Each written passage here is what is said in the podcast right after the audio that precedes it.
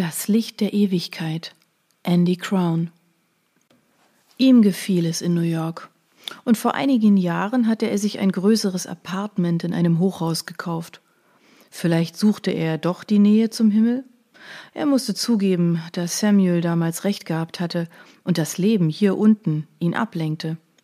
Da er gerade nichts Besseres zu tun hatte, konnte er sich auch gleich wieder aufladen. Er wollte nur etwas Kraft tanken, denn er brauchte keinen Schlaf. Eine tiefe Meditation war alles, was nötig war, um wieder frisch zu sein. Also legte er sich auf das Bett und schloss die Augen.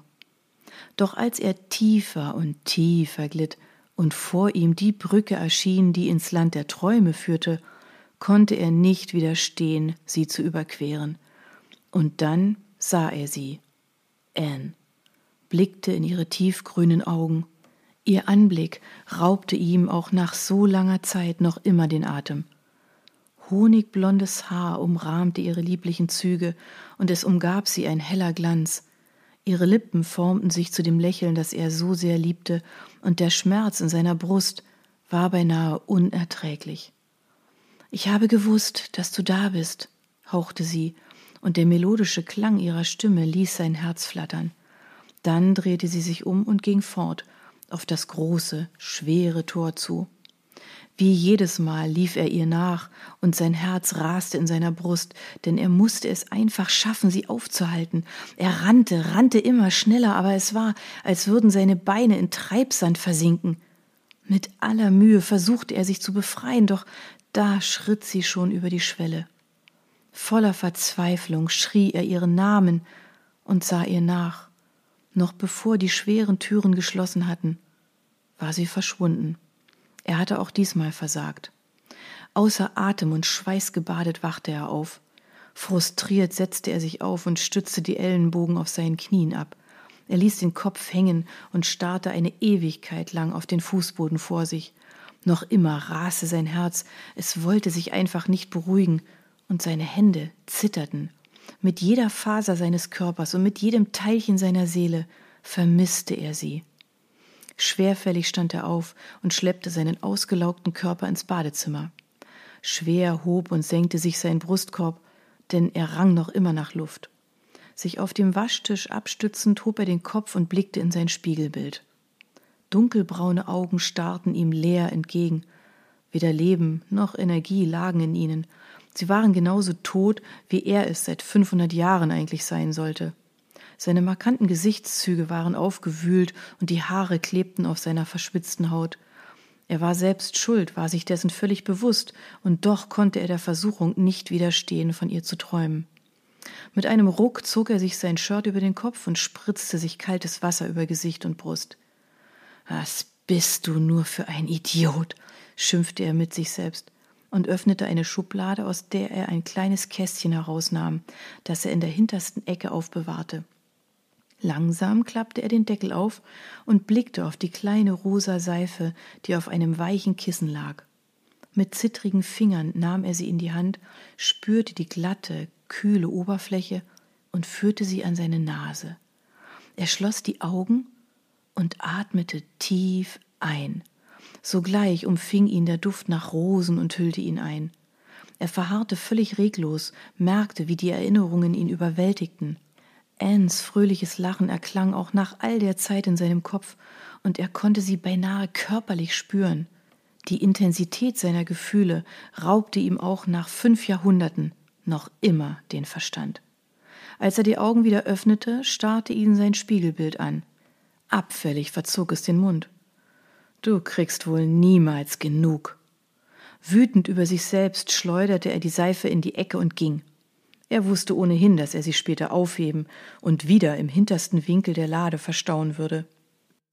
In der Küche nahm er sich eine Flasche Bier aus dem Kühlschrank und stellte sie vor sich auf die Kochinsel. Gedankenverloren sah er sie an. Wann hatte er eigentlich damit angefangen, um fünf Uhr morgens Alkohol zu trinken? Er konnte sich nicht mehr daran erinnern. Aber es war ihm auch egal, denn er trank nur aus Gewohnheit. Cedric lehnte sich an die schwere schwarze Steinplatte und blickte hinüber in das steril wirkende Wohnzimmer.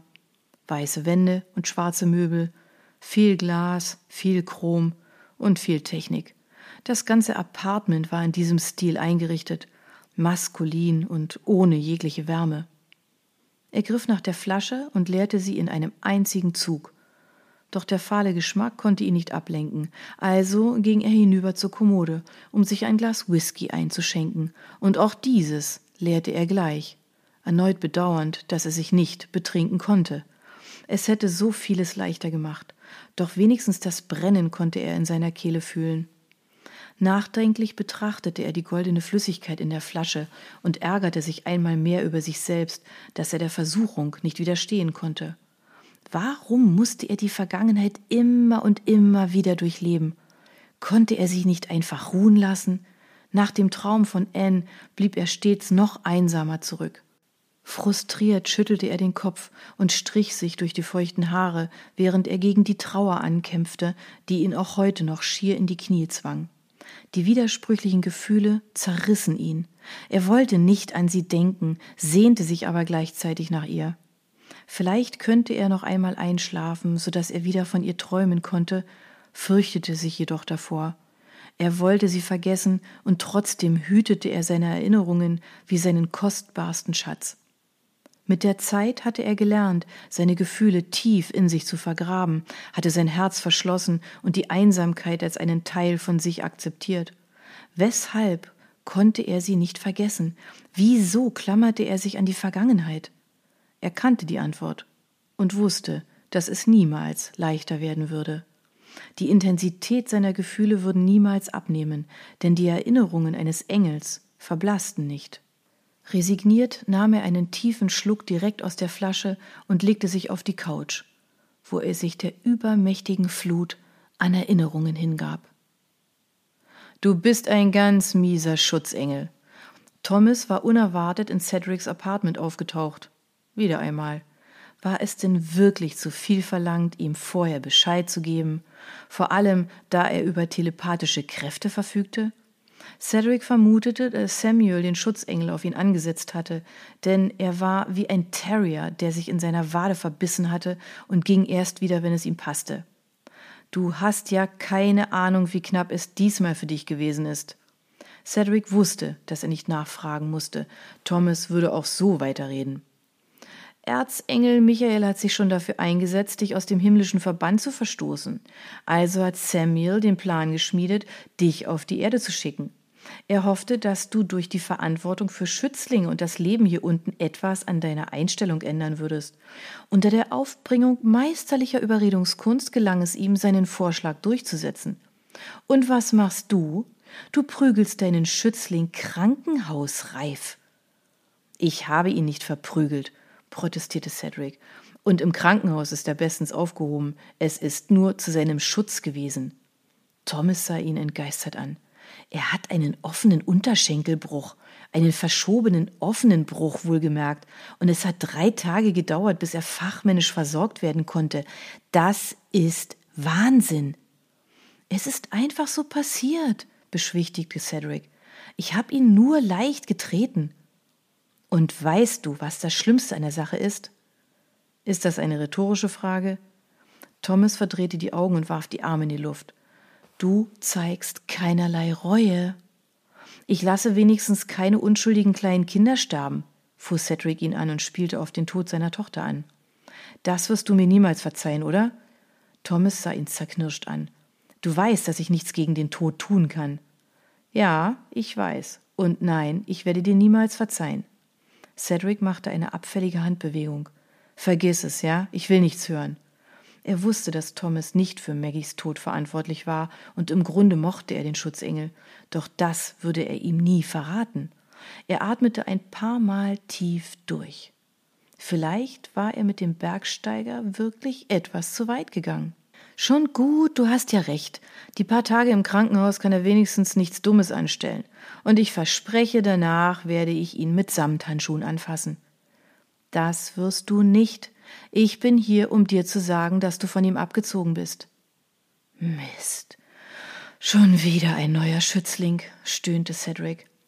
Du wirst morgen irgendwem zugeteilt. Thomas grinste verschmitzt. Aber heute gehörst du mir. Cedric schluckte seine üblichen Proteste hinunter und verschwand im Badezimmer. Vielleicht ziehst du dir ja mal was anderes als dunkle Jeans und schwarze Hemden an, rief Thomas ihm nach. Cedric erwiderte etwas Unfreundliches und schloss die Tür. Thomas wusste, dass Cedric seine Hilfe brauchen würde, denn dieser hatte seit langem die erste Nacht frei gehabt, nachdem er seinen Schützling ins Krankenhaus befördert hatte. Somit war ihm klar, dass Cedric die freie Zeit dazu genutzt hatte, um seine Kräfte aufzuladen. Als er Cedric telepathisch nicht hatte erreichen können, war Thomas sich sicher gewesen, dass er die tiefe Meditation als Einschlafhilfe missbraucht hatte. Er wusste von seinen Träumen, und man musste ihn nur ansehen, um zu wissen, dass seine Erinnerungen ihn wieder eingeholt hatten. Also stand nun Ablenkung in Form von Motorrädern und abends einer Bar von zweifelhaftem Ruf auf dem Programm. Sie waren zwar Engel, aber schließlich keine Heiligen.